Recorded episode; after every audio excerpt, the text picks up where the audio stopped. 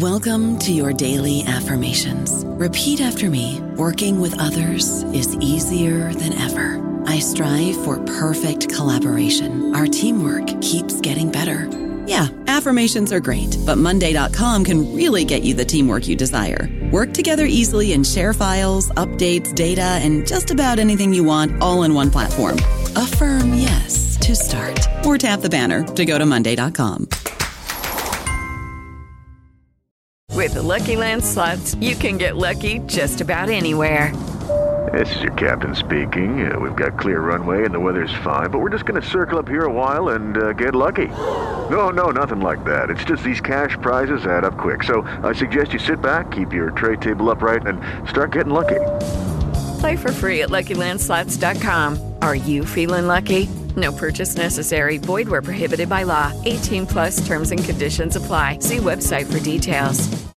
Hello, everybody. This is Marshall Poe. I'm the editor of the New Books Network, and I'd like to tell you that we have a new and improved website. It has two new features that we think you'll love. One of them is a vastly improved search engine so that when you type in keywords, you'll get a bunch of episodes really quick. The other is the ability to create a listener account. And in that listener account, you can save episodes for later listening. So you can create a kind of listening list. We think these features are neat and we think you'll enjoy them. Please visit the site today. Welcome to the New Books Network. Hi, everybody, and welcome back to the New Books Network. I'm your host, Stephen Siegel, and today my guest is historian Jason Lustig. We'll be talking here at New Books in Jewish Studies and New Books in German Studies and New Books in History about his new book called A Time to Gather Archives and the Control of Jewish Culture, published by Oxford University Press 2021. Thanks, Jason, for, for joining me here in Austin. Thanks. Uh, I'm so glad to be here. So, for our listeners here at New Books Network, Jason Lustig is a lecturer and Israel Institute teaching fellow at the Schusterman Center for Jewish Studies at the University of Texas at Austin, where he's also an affiliate of the History Department. This first book, A Time to Gather, is just out, published by Oxford in December 2021, and it traces the 20th century struggle over who might own Jewish history, especially after the Nazi looting of Jewish archives. I'm delighted to talk to a fellow podcaster. Dr. Lustig is also the host and creator of the wonderful Jewish History Matters podcast. He received his PhD at the UCLA Department of History and has also been a Harry Starr Fellow in Judaica at Harvard Center for Jewish Studies and a Gerald Westheimer Early Career Fellow at the Leo Baeck Institute. So thanks, Jason, so much for joining me to talk about your new book today. Thank you so much. So let's get right into the book, A Time to Gather, a book about archives and archival visions. Jason, could you tell us what, what it got you interested in the topic to begin with? Yeah, so I have always been deeply interested in the relationship between history and memory and nationalism and politics, essentially about how history is put to use in in the present in order to to shape the future. Um, and and kind of at the center of all of these issues is how people have claimed history as their own. And uh, and so when I came towards this idea to write about archives and, and, to write about the history of, of Jewish archives in the 20th century and, and what it all means, you know, those issues became very practical. It's not just about, you know, how you own history in a metaphorical sense, but in a very practical sense, you know, you, you physically hold this stuff and say, look, I have it. Um, and so that was part of the way in which, in which I came to it. I'm, I'm really intrigued, Jason, in reading through your five chapters and in, in how you get into archives and their epistemology, the, the epistemes and, and sort of epi- epistemic grounding of archives and archival visions. Could you talk a little bit about the, the, the big argument or one of your big arguments in, in the book about the totality of, of archives and the, and the dream of having a complete archive? Yeah. So so when I think about the argument of the book and, and what I'm trying to say in in the biggest terms, um, I think that when we look at the development of uh, Jewish archival initiatives and activities over the course uh, of the 20th century, there are a number of major themes that kind of tie together what is what is taking place and what is going on. I was struck very early by just how many archives Jews were creating uh, in different places all over the world, essentially all at the same time. And what I was trying to to indicate in the book is simultaneously this process of gathering together materials, as, as I call it, a time to gather, and, and I can say more about what that means because uh, uh, right. it's actually a quote from uh, you know from one of the figures who's involved in this whole process. But but it's this impulse to gather together everything, and this is a manifestation of of a whole range of cultural, political uh, issues uh, in the early and mid 20th centuries, especially around the axis of the Holocaust, but also in other contexts as well. But at the same time, you know, as everybody is trying to create their own archives, it leads fundamentally to this to this tremendous conflict uh, over who's going to have what, where it's going to be, uh, what it's going mm-hmm. to mean. Uh, and so when I when I look at this the key theme that I see is that that everybody is creating these archives. Uh, you know, in the book, I focus on Germany, on the U.S., and on Israel and Palestine. Uh, you know, in those three particular regions, but it also goes beyond it as well. That, that everybody is creating these archives kind of out of this shared impulse to preserve the past, but it's not neutral. It has a political relevance. It has a cultural mm-hmm. relevance in their own time because get, like having all of this stuff uh, is a signifier of their ability to shape the future. Um, there's much more that I could say about it. I think that that that one of the other key arguments here has to do with the notion of totality, uh, you know, Stephen, that you mentioned, uh, which is that that I've identified a series of archives in uh, in Germany, in the U.S., and Israel Palestine. The three w- main ones being the Gesamtarchiv der Deutschen Juden, the the Central uh, German Jewish Archive, which was in Berlin, founded in 1903.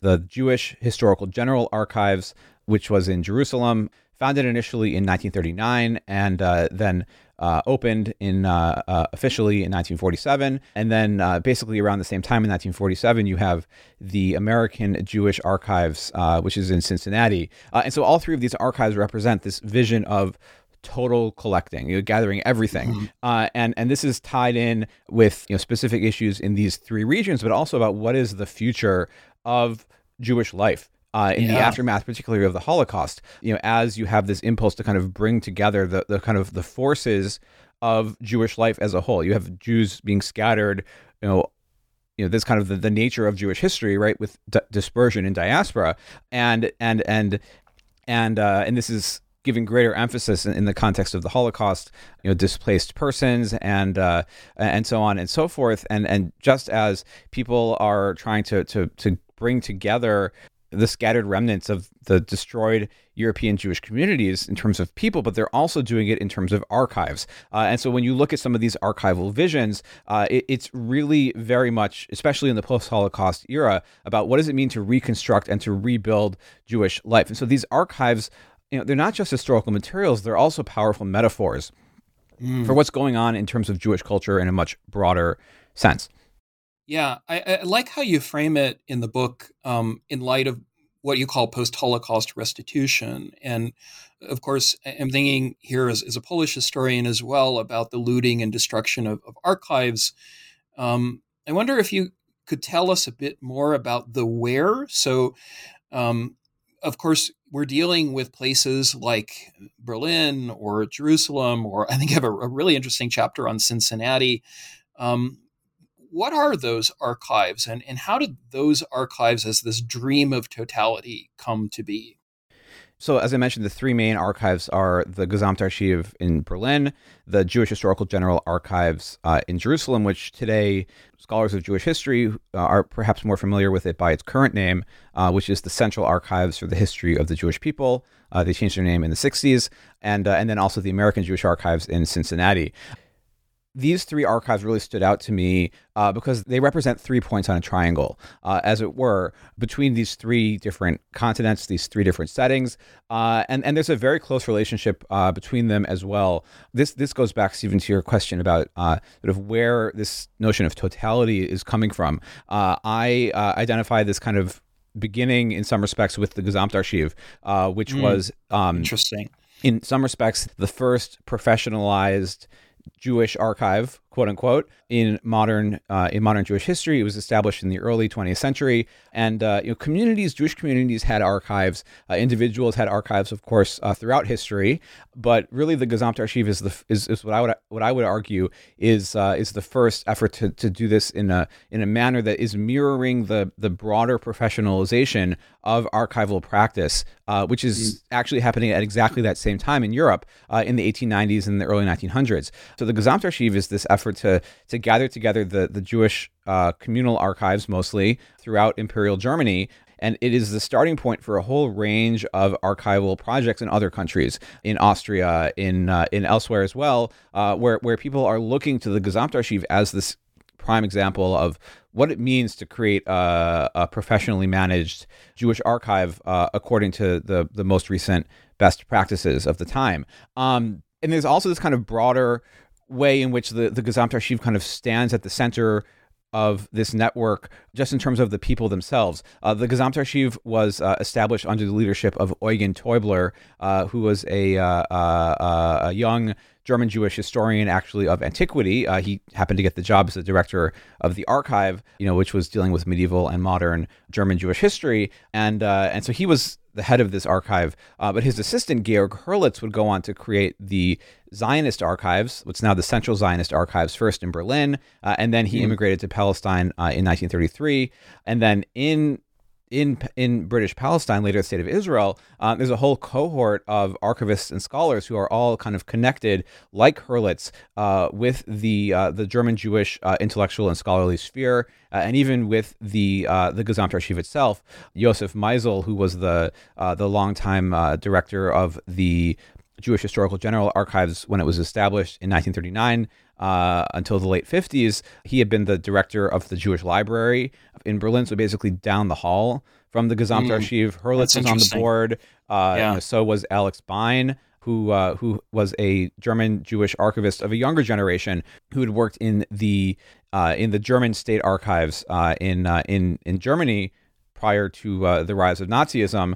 You know, so there's this whole cohort of, of German Jews uh, in America as well. It, it's just really unbelievable, actually, how this all works out. You have the American Jewish Archives, which is in Cincinnati, uh, and which is established by Jacob Rader Marcus, who is himself an American Jew, uh, but he studies in Berlin uh, in the 1920s mm. uh, for his PhD, uh, and he is close friends with Täubler and with his successor, Täubler's successor, Jacob Jacobson, who takes over the Gesamtarchiv in the 20s, and he also uh, is actually in a class with Alex Bein. Who later on, you know, Bein becomes Israel's first state archivist in the 1950s. So you've got these kind of two figures in different poles, right? You know, of the post-Holocaust Jewish world, right? One in Israel and one in the United States who have this deep connection with each other and who are both working to help create archives. Um, and so you see this personal connection between all this network of uh, uh, you know of archives, um, but it's also a connection of ideas. Uh, again, this goes back uh, to where where I started, I think, of talking about where the idea of totality.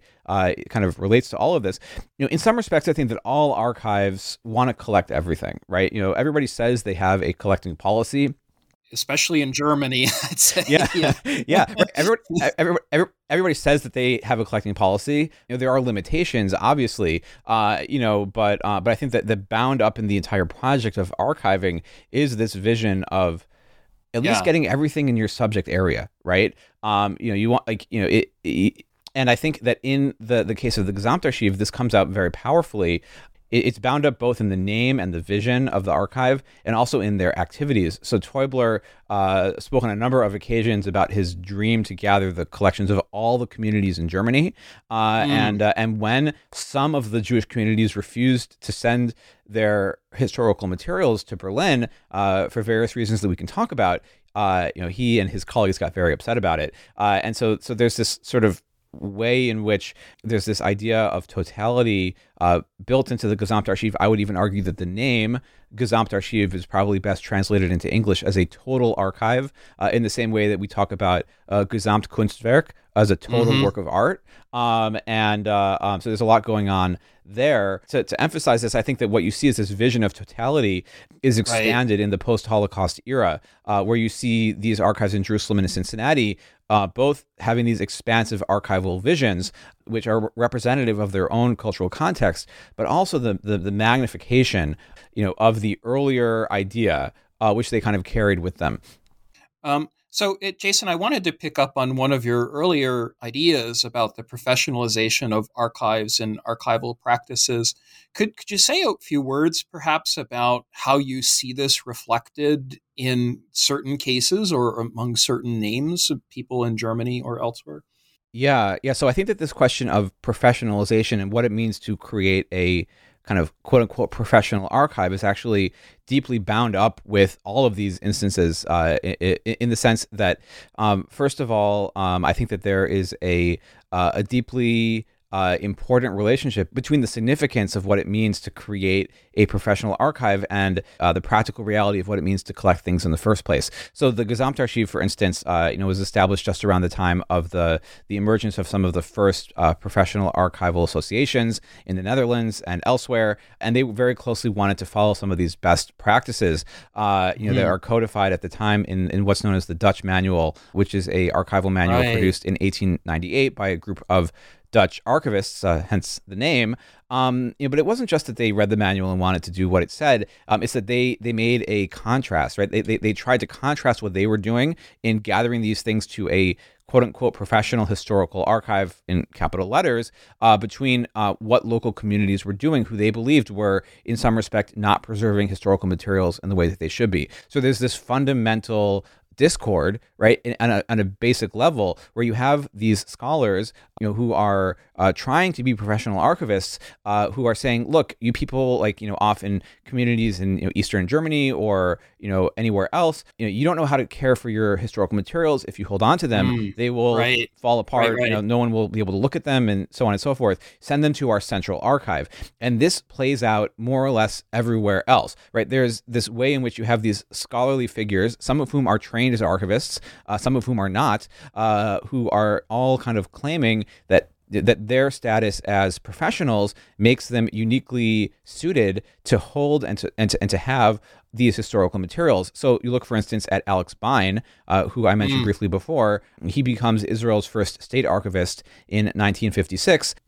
And he draws heavily on this German archival background. He worked at the Reichsarchiv, uh, which was uh, actually a military archive in uh, in Potsdam. Uh, you know, starting in 1927. Uh, and he actually, you know, his story is very interesting. He, you know, he he trained as a historian. He wrote his uh, his uh, his doctoral dissertation on Alexander Hamilton, but he couldn't get a hmm. job. Mm. Um, oh, and yeah. and he ends up working at this archive, um, and and he really uses this experience at the Prussian archive to bolster his status as a professional archivist. So when he comes to Palestine in 1933, he's fleeing the, the rise of the Nazi regime. He he gets fired from his job, you know, because of the Nazis, uh, and he comes to Palestine where uh, he also can't get a job. Um, uh, you mm. know, uh, and uh, and he uh, he basically is arguing for the professionalization of archival practice in British Palestine, later on the state of Israel. Uh, and so there's this element here where he's arguing that by bringing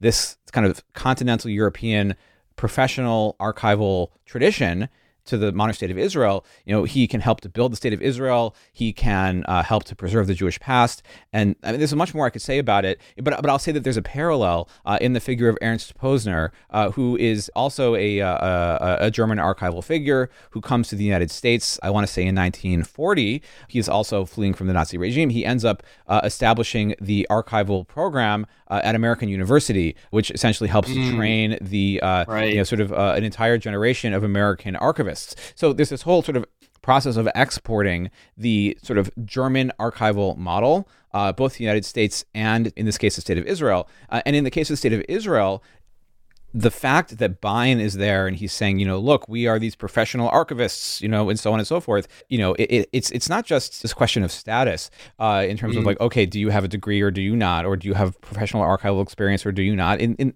in, in some respects, it, it doesn't really matter. But I think that that it, it it ends up having the significance when you look at the restitution issues where Bein is able to travel back to Germany in the early 1950s and he is talking to German politicians, German uh, archivists, and so on and so forth. Some of these are people are people who he knew before the war and who he worked with. Exactly. Uh, yeah. And he That's is able to say, like, look, yeah. we have in Israel these professional Jewish archives, uh, you know, which Right. I happen to be in charge of, um, and and we can care for these materials in a way that nobody else can. Now, of course, there are Jewish archives in America and elsewhere, but Bein is very condescending towards Jewish archival activities in the diaspora, where he basically is arguing that only in Israel uh, is there uh, this professional archival ethos where we can care for and preserve the Jewish past. Uh, and there's a whole dynamic there about the relationship between Israel and the diaspora. But my point here is that when you look at this question of professionalization and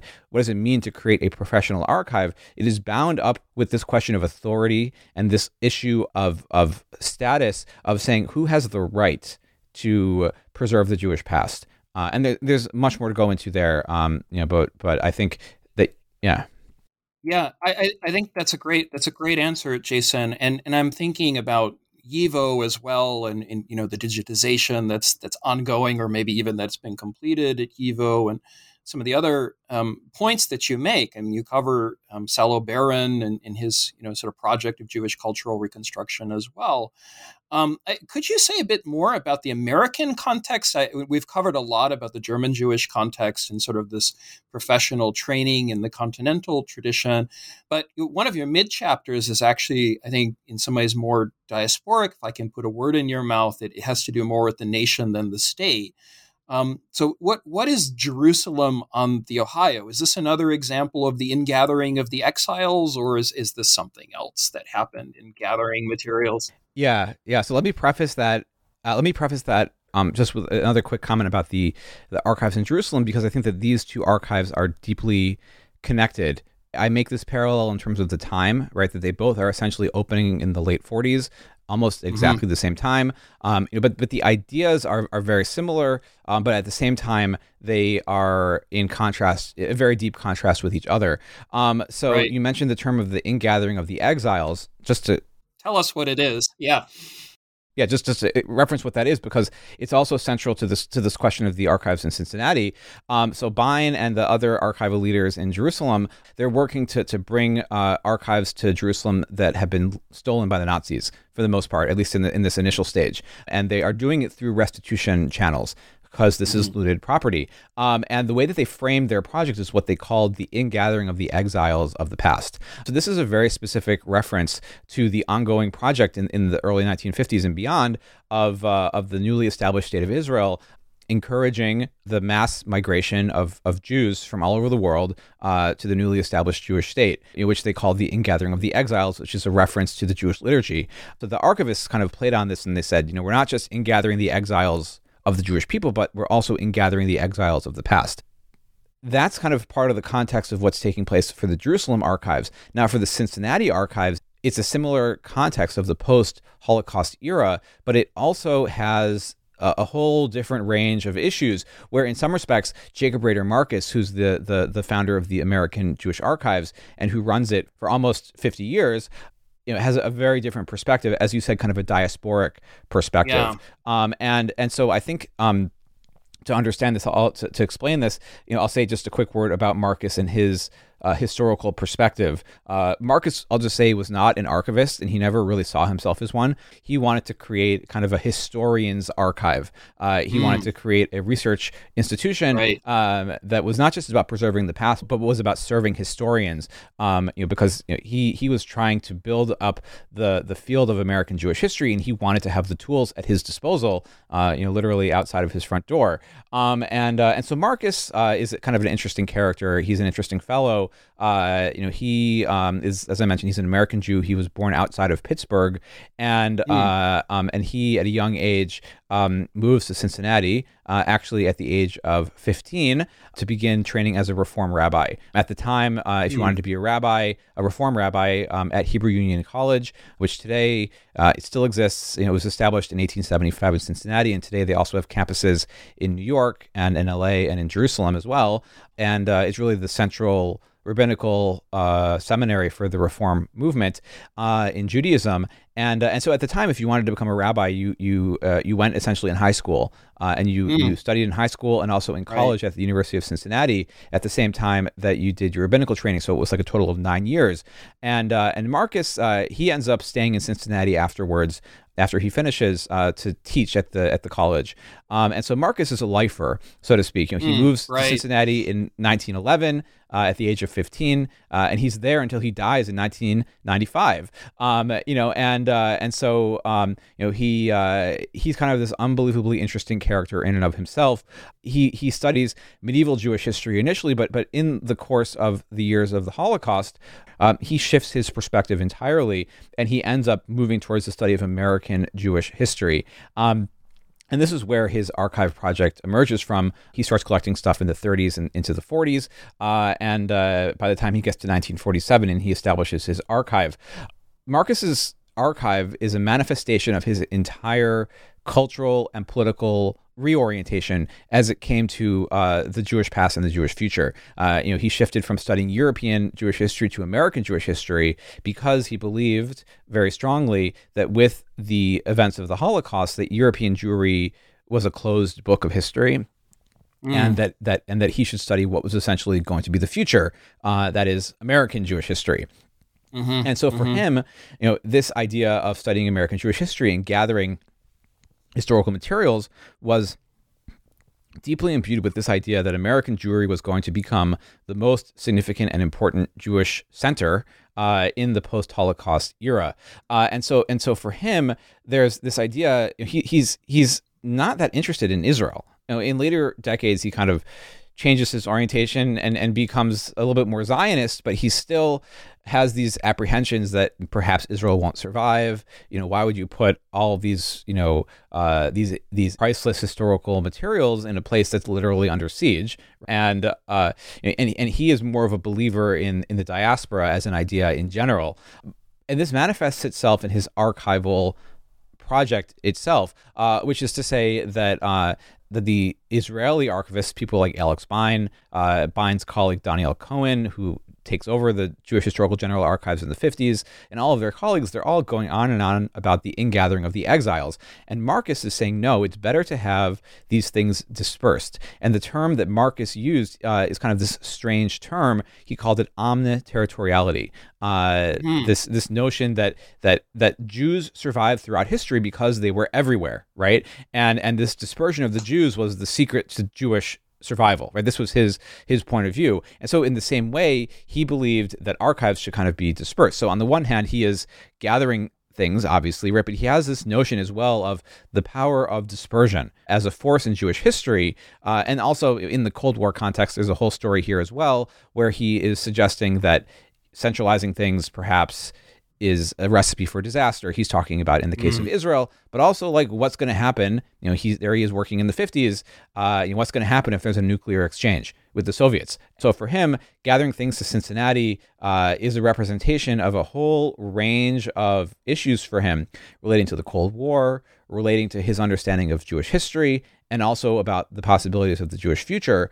And and and there's a, a great deal more, which I can speak about as well, that's going on here about uh, Marcus's sort of sense of Cincinnati as a historic center of American Jewish life, which in some respects seems kind of strange I don't know about you, but I'm very busy and I don't have a lot of time to cook. That's why I subscribe to Factor. Eating better is easy with Factor's delicious, ready to eat meals. Every fresh, never frozen meal is chef crafted, dietitian approved, and ready to go in just two minutes. You'll have over 35 different options to choose from every week, including Calorie Smart, Protein Plus, and Keto. These are two minute meals. Factor meals are ready to eat and heat, so there's no prepping, cooking, or cleanup needed.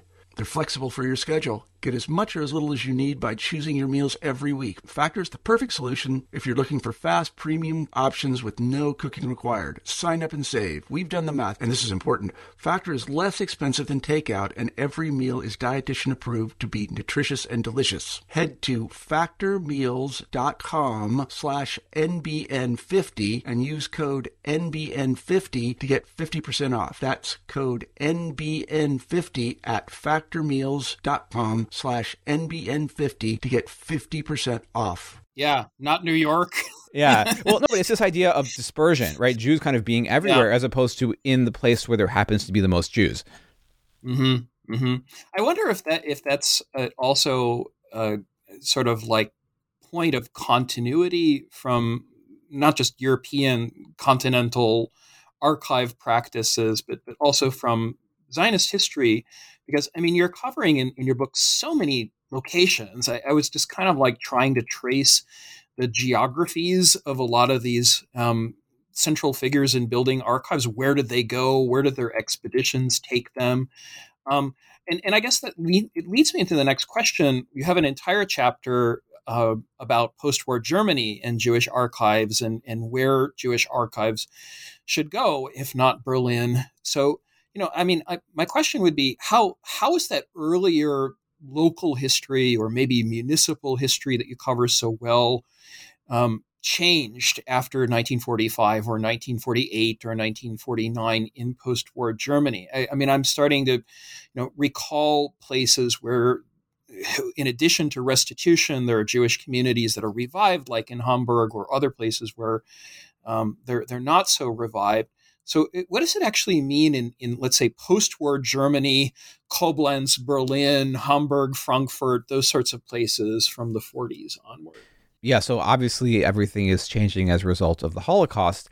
When you look at the creation of archives in places like in Jerusalem or, in Cincinnati, that, that this is a representation of a sense among Jews around the world that, that European Jewry, you know, fairly obviously had been decimated, right? And and that there was perhaps no future. And that was in some respects a consensus at the time. There were, of course, many people uh, you know, mm-hmm. who felt otherwise and who helped to reestablish Jewish communities. And today, you know, you can see a, a very vibrant, if of course much smaller, Jewish community in Germany, uh, also in other countries around Europe. Um, you know, but at the time, of course, in the aftermath of the Holocaust, there's this big question, which is what is the future of Jewish life in Germany and in Europe as a whole? And uh, and so part of what I'm engaging with in terms of the question of the archives is that the historical materials it's not just that these are research materials that people can use to write books or or articles or whatever but that they are symbols yeah. of this question of what is the future of jewish life after the holocaust and so when you look you mentioned hamburg for instance and, and the other key example that, that i write about in the book is in worms uh, mm-hmm. you know, which is a, which is a very important historic community, uh, one of the oldest Jewish communities in Central Europe. So these Jewish communities, um, you know, the case of Hamburg and Worms are interesting because, again, if you go back to the Gesamtarchiv at the beginning of the story, these two communities were among those that were hesitant to send their materials yes. to Berlin because they yes. had this very strong sense of self identity as their own community and of their own history and they were like why why should we send these things to Berlin right? We should keep them for ourselves. So there's always this kind of like local contentiousness over these archives and this manifests itself after the war. So in the course of the war the rise of the Nazi regime in, in the Second World War um, the Nazis uh, somewhat notoriously were these big looters. They they they looted archives and libraries and museums all over Europe, and particularly Jewish ones, you know this this often you know gets a lot of attention in terms of the artwork. There are a lot of movies and you know books and so on that deal with right. those particular dramatic stories. And here I'm focusing on the archives, uh, which don't always get as much attention. Uh, and so the story of of these archives is that um, they are they are stolen or otherwise looted in the course of the Nazi regime. And uh, and so after the war, there's this whole restitution framework which is set up for the um, th- for the return of stolen Jewish property at large. Uh, and so archives kind of fit into into that story. Uh, and so what's going on here, though, is with the archives. Um, it's like, so who should get them, right? And where should they go? What is the relationship between Jewish communities that are existing in post-war Germany and and their past? Um, and so I'll, I'll just say a quick word about Worms and Hamburg just to illustrate this.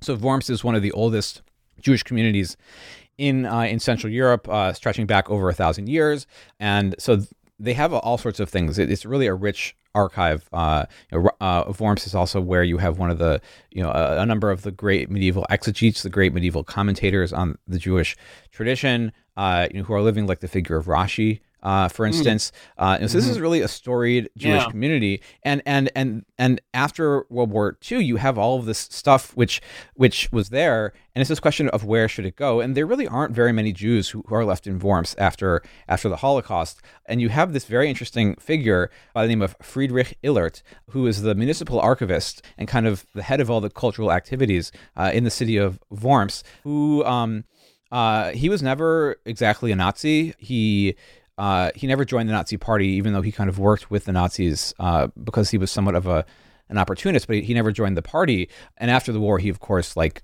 emphasized this heavily, right? You know, again, somewhat mm-hmm. of an opportunist. He wanted to to sort of position himself as as a non Nazi. But anyway, like in the course of the war, uh, what ends up happening is that he actually steals these archives from the Gestapo. Yeah, it's an interesting story. Yeah. Right. So so in in the aftermath. Yeah, in the aftermath of, of Kristallnacht, uh, the uh, you know these archives are confiscated by the Gestapo, um, and Illert finds out where they are, and, and he goes and he steals them from the Gestapo, and he hides them in, in the municipal archives of Worms uh, for the duration of the war. Uh, so this is archives and uh, other kinds of antiquities, so you know uh, other kinds of historical objects uh, and manuscripts. Um, so after the war, um, Illert sort of is, is a deep believer that Jews will return to Worms, and he says these things should remain in Worms until Jews will return. Uh, and so this goes back and forth for many years, and eventually it ends, ends up getting sent to Israel. Uh, and the key issue here is that Jews don't come back to Worms, uh, at least mm-hmm. uh, you know not in any kind of numbers. There's like one guy who's there uh, who is a uh, you know this this German Jew who returns to Worms, and uh, um, and he kind of like stands up for Illert, and you know, there's this whole kind of shouting match. Actually, it's kind of amazing. You look at the, the minutes of these meetings, and uh, and Alex Bein is there. They're meeting in Bonn, uh, you know, with German political figures and Illert and the, like you know lawyers and all these things. They're debating the, the fate of these archives.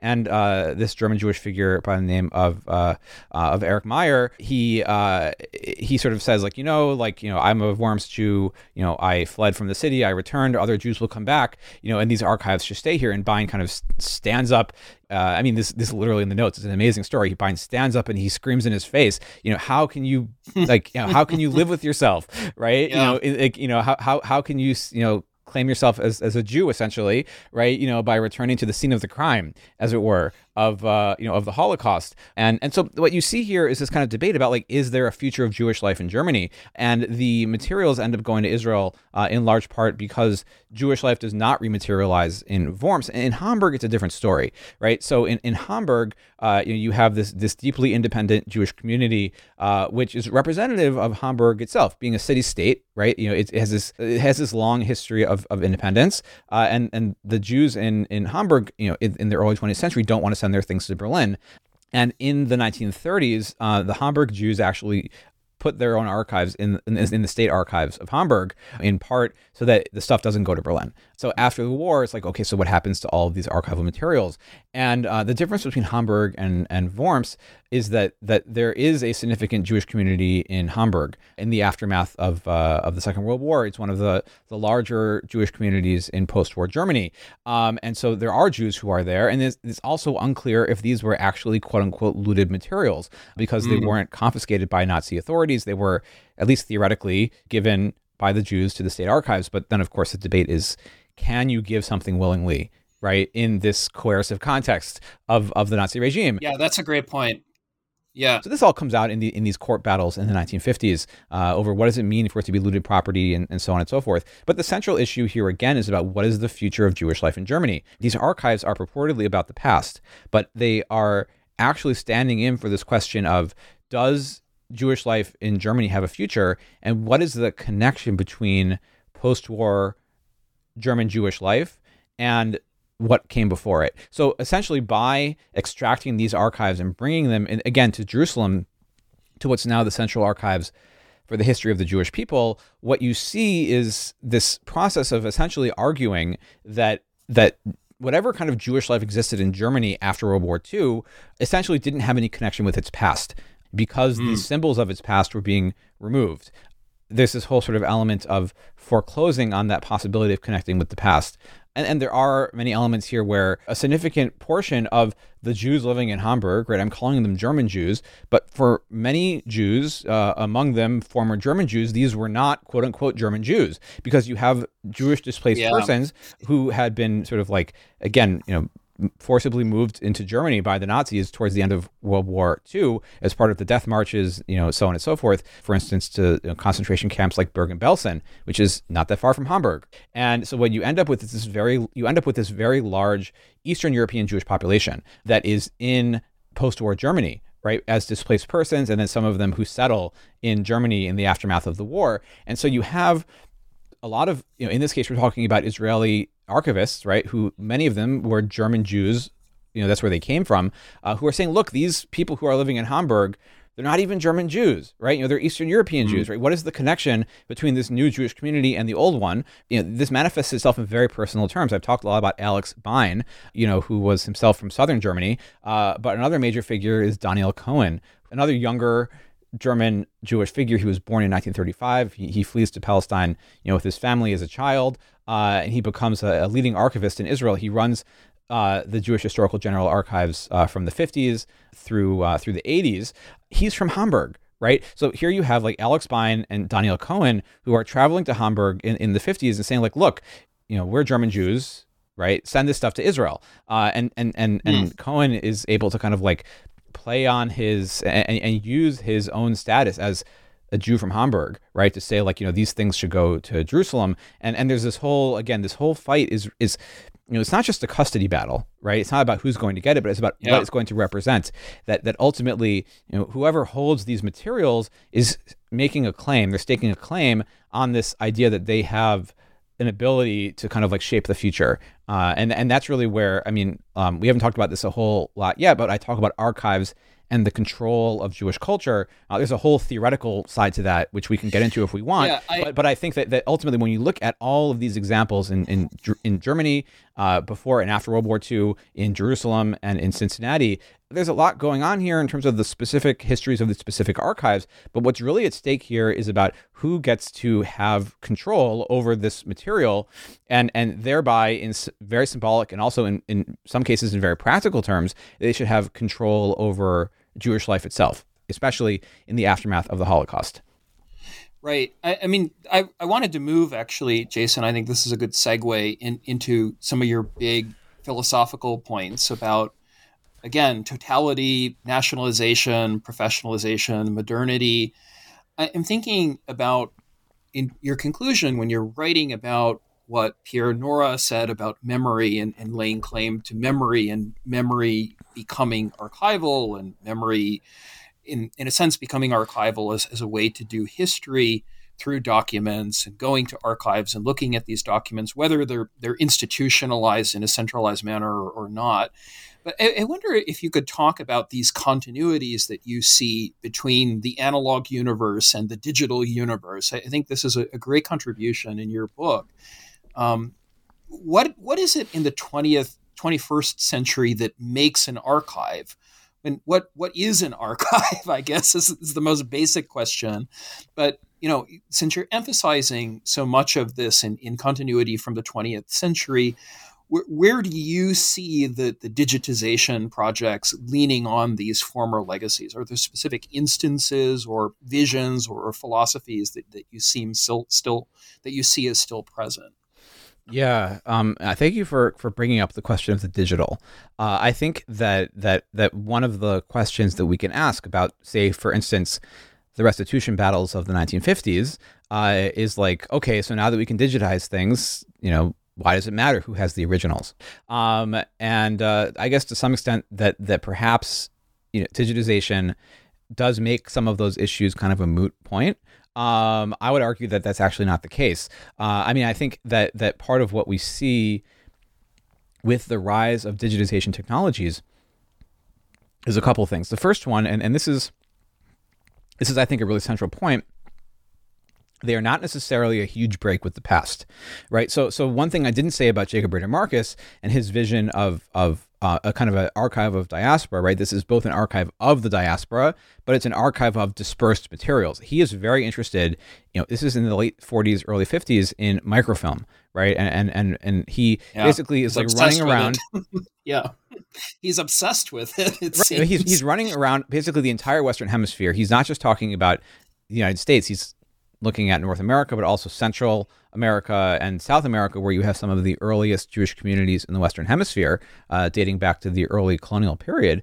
You know, so so Marcus is running around, and and even when people won't give him things in the original, he's like, okay, no big deal, I'll take a photo. And, and in some respects, this is very contemporary, right? We think about what how historians go about doing their research today. Now, of course, there are many archives that won't let you make photocopies, won't let you take photos for various reasons.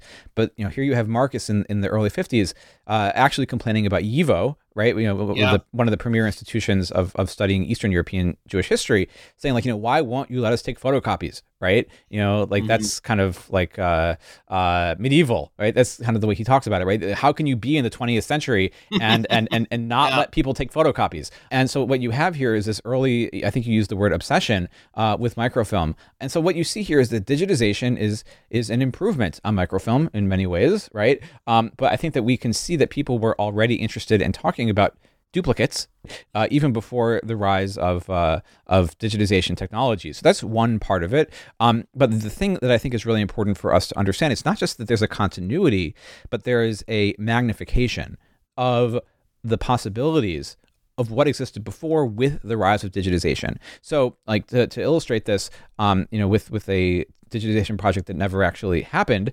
Um, so in the in the mid '80s, there uh, there is a uh, an effort to create a kind of a new archive of German Jewry. This uh, this leads eventually to the formation of uh, what's now in Heidelberg, uh, the the Zentralarchiv, uh, sorry, Forschung der Geschichte der Juden in Deutschland, the Central Archive for the study of the history of Jews in Germany. You know, so this this project begins a few years earlier. This this this is in 1987, and then in 84 and 85, there's this proposal from the German government to to provide resources for the creation of a new German Jewish archive. And you have uh, figure of Fred Grubel, who's the uh, the executive director of the Leo Baeck Institute uh, in New York uh, at the time, who's like, you know, why why create a new archive in Germany, right? Why, do- like, you know, all of these archival materials relating to German Jewry are scattered, you know, in places like Jerusalem, in New York, in Cincinnati, in London, and all these different places where you have archival materials. You know, why create a new archive when you can digitize everything, right? This is here 85.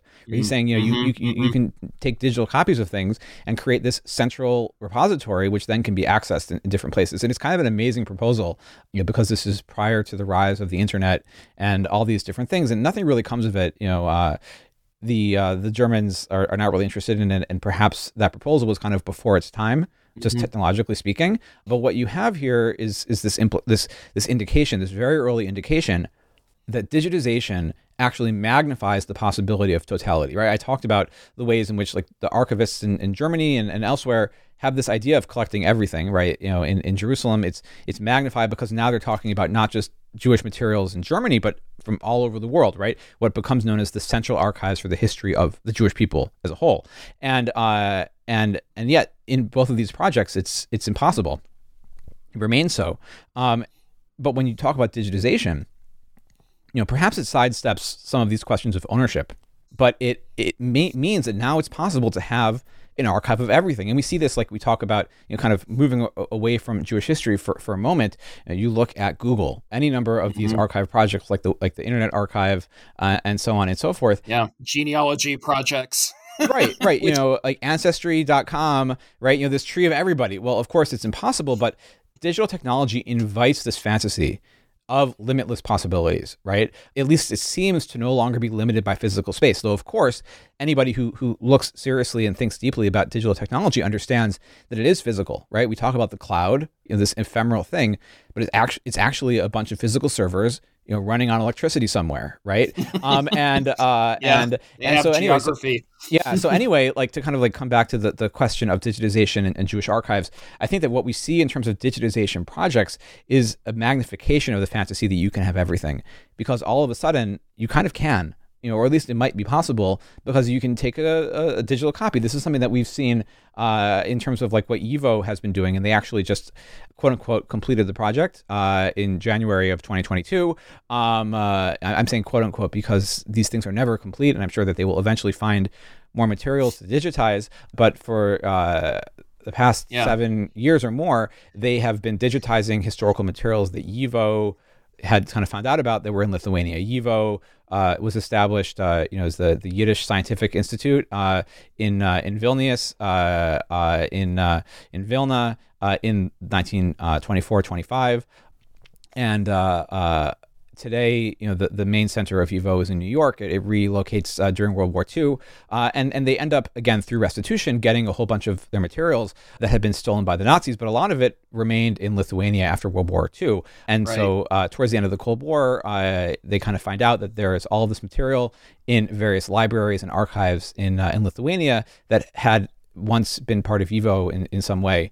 And uh, actually, part of the interesting part of the story is that not all of it had been part of YIVO. I could say more about that in a second. But essentially, YIVO uh, tried to get the originals, was not able to do that. Uh, and then uh, in the early 2010s, uh, under Jonathan Brent, uh, you know, he he initiated this project supported by the NEH, you know, by the National Endowment for the Humanities, to digitize the materials that were in Lithuania and to reconstitute the archive of YIVO as mm-hmm. it had been before the war, quote unquote. Uh, part of what's interesting about this is that uh, in reality, uh, and I mean, the people at YIVO are probably going to hear this and say he's got it wrong. But I mean, this is this is my take on it, right? Um, and this is what I talk about in the book. Um, ultimately, they are creating a new collection, right? You know, the, the idea of virtual collections, of virtually reunifying dispersed collections, is something that digital technologies allow us to do. But part of what is important for us to understand is that digital technologies make it seem like we are reunifying things, but in reality, we are creating something new right?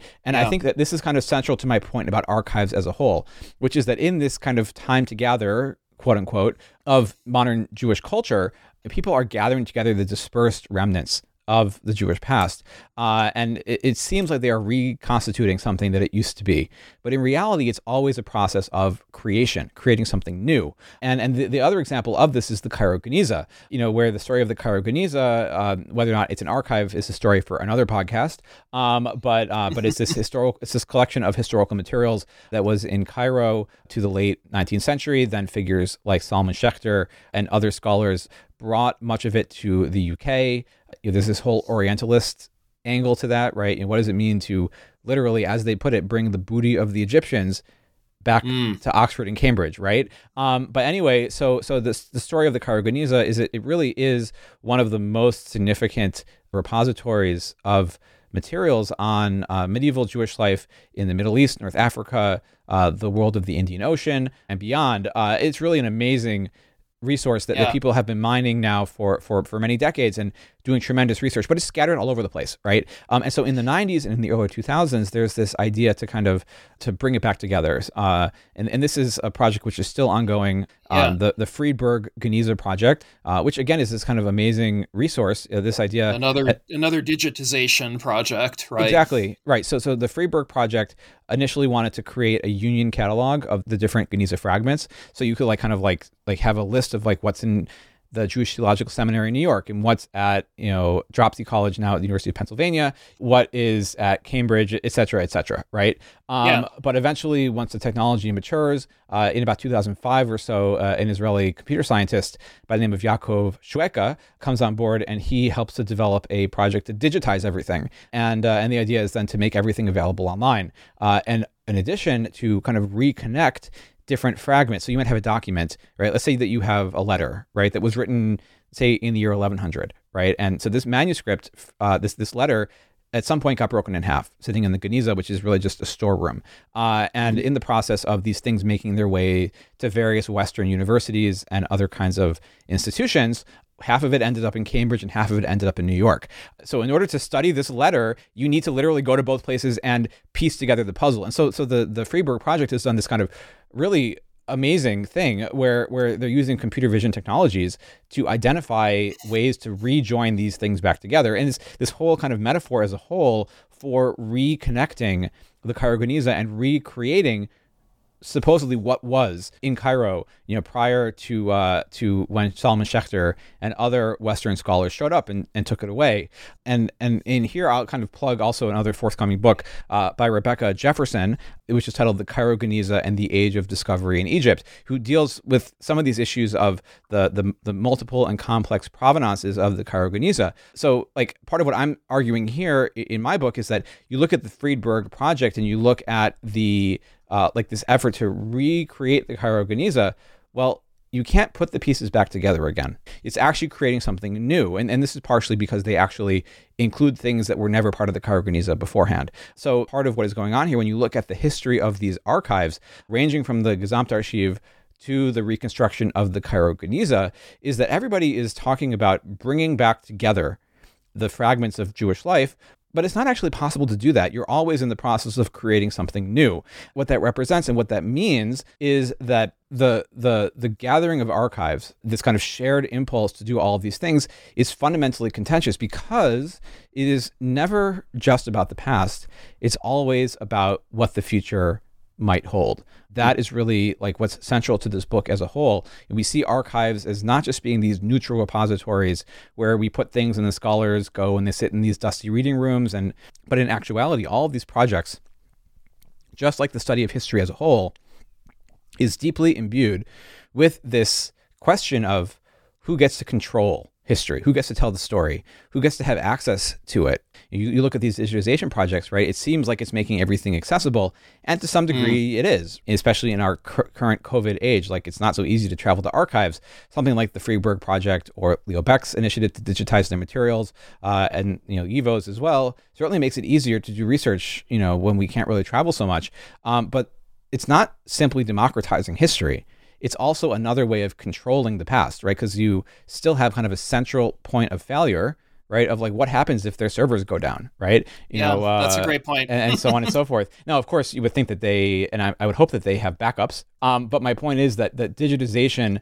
kind of masks these earlier issues, which are still there right? It still yeah. matters who holds these materials, who gets to say that it's under their banner, right? It's it's it's literally on their website, right? And so on and yeah. so forth. And I think when we talk about what it means to have archives in the sure. control of Jewish culture, is that ultimately the process of gathering archives is a question of control. It's a question of ownership.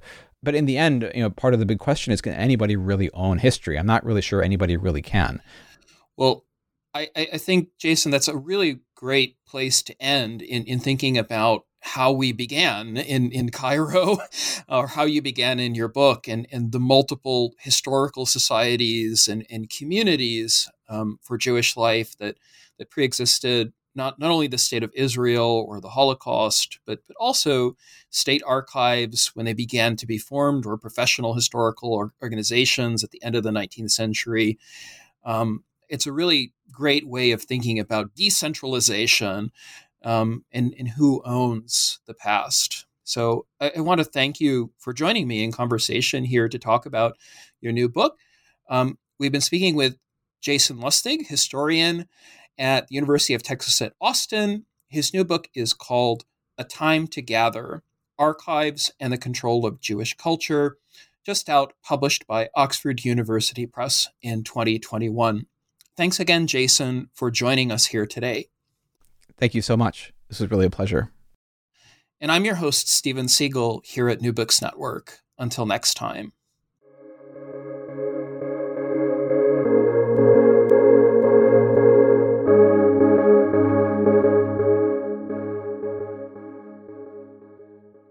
With lucky landslots, you can get lucky just about anywhere. Dearly beloved, we are gathered here today to. Has anyone seen the bride and groom?